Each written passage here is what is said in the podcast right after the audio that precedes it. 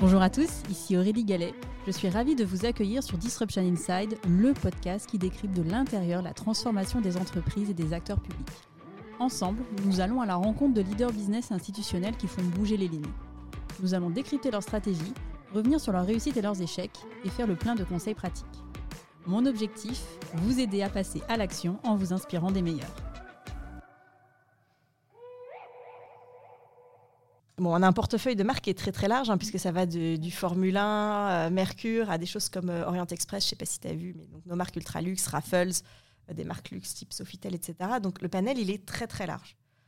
Une des choses dont on est convaincu dans le groupe, c'est qu'on on ne peut pas avoir la même chose pour tous ces segments de marques. D'ailleurs, peut-être que tu as, vu dans la presse que le groupe s'est réorganisé en deux pôles sur les aspects marketing, gestion des hôtels, deux pôles, un plutôt économique, euh, mid-scale, premium, et un plutôt luxe, ultra-luxe et lifestyle, justement parce qu'il y avait cette conviction que le one size fits all ne pouvait pas fonctionner.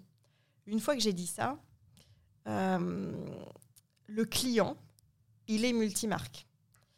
Il est multimarque. La frontière entre un premium et un entrée de gamme luxury, bah, en fait, elle est fine. Donc souvent, le client, il est le même à plusieurs moments. Ou un client qui a voyagé pour le travail et qui va aller pour euh, le plaisir avec sa famille, il va pas aller nécessairement dans les mêmes types d'hôtels. Donc le client, il est le même. Donc c'est ça en fait notre socle commun. C'est un client qui est partagé entre ces marques, parfois même entre les régions, puisqu'un client voyage, donc le client américain peut aller en Europe, etc.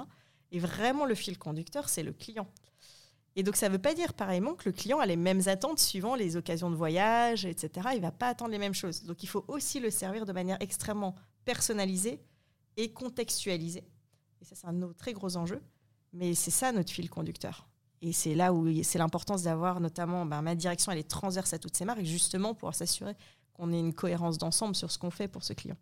Alors justement, aujourd'hui, quels sont les, axes de ta feuille de route? Alors, ben, il, y en a, y en a plusieurs, mais si je reprends la, grande mission chapeau, encore une fois, qui est d'apporter du revenu à nos hôtels avec le maximum d'efficacité opérationnelle, ça se traduit euh, aujourd'hui en, en trois axes qui sont spécifiques au digital et un, quatrième sur lequel je vais revenir qui n'est pas spécifique à ma direction. Le premier, c'est euh, bah, qui dit apporter du chiffre d'affaires dit maximiser les canaux de distribution euh, via lesquels sont distribués euh, les produits hôteliers. Je dis produits hôteliers encore une fois parce que j'insiste, on ne distribue pas que des chambres, on a du resto, du spa, etc.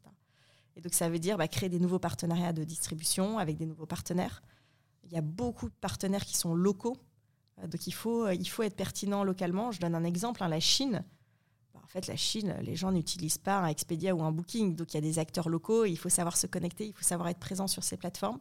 Donc ça, c'est un premier enjeu, vraiment la, distribution, l'élargir au maximum et de manière la plus pertinente possible par rapport aux spécificités locales et de marque le deuxième enjeu, c'est euh, dans tous les canaux de distribution qu'on a, celui qui est le, plus intéressant pour l'hôtel et pour Accor, c'est ce qu'on appelle nos canaux en propre, donc nos sites et nos euh, call centers, parce qu'ils coûtent moins cher à l'hôtel et qu'ils coûtent moins cher à Accor, puisque effectivement on enlève des intermédiaires.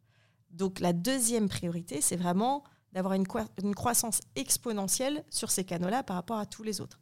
Ça, comme on le fait, on a toute une, feuille de route autour de la personnalisation, de services additionnels qu'on peut proposer et que les, nos concurrents ne peuvent pas proposer, euh, de fonctionnalités autour de l'application mobile, de choses qu'on peut faire via l'application, par exemple euh, réserver un taxi. Aujourd'hui, vous allez sur l'application, on peut réserver un taxi. On peut réserver des expériences, type aller voir le, Lion King à Londres quand on voyage. On peut converser avec l'hôtelier. Enfin, il y a pas mal de fonctionnalités additionnelles qui enrichissent l'écosystème.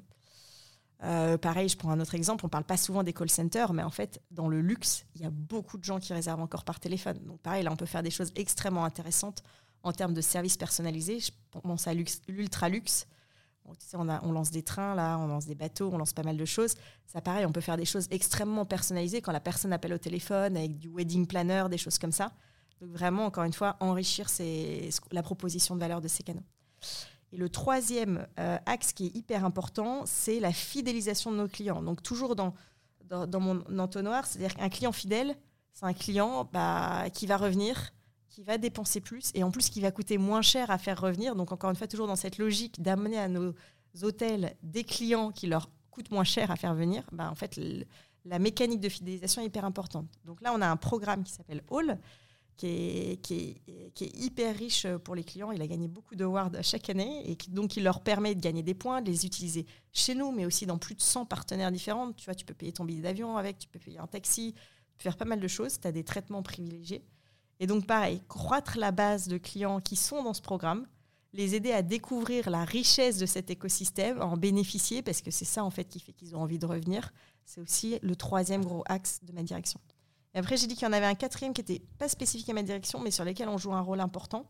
C'est la sustainability. C'est un enjeu très très fort, euh, bah, d'accord, de notre secteur euh, sociétal et sur lequel on s'est extrêmement engagé. Et donc, euh, sur lequel le digital a plein de choses à apporter. Donc, on a aussi une feuille de route. Sur, tu vois, ça passe par des, des, outils qui permettent aux hôtels de mesurer leur empreinte carbone et de la piloter.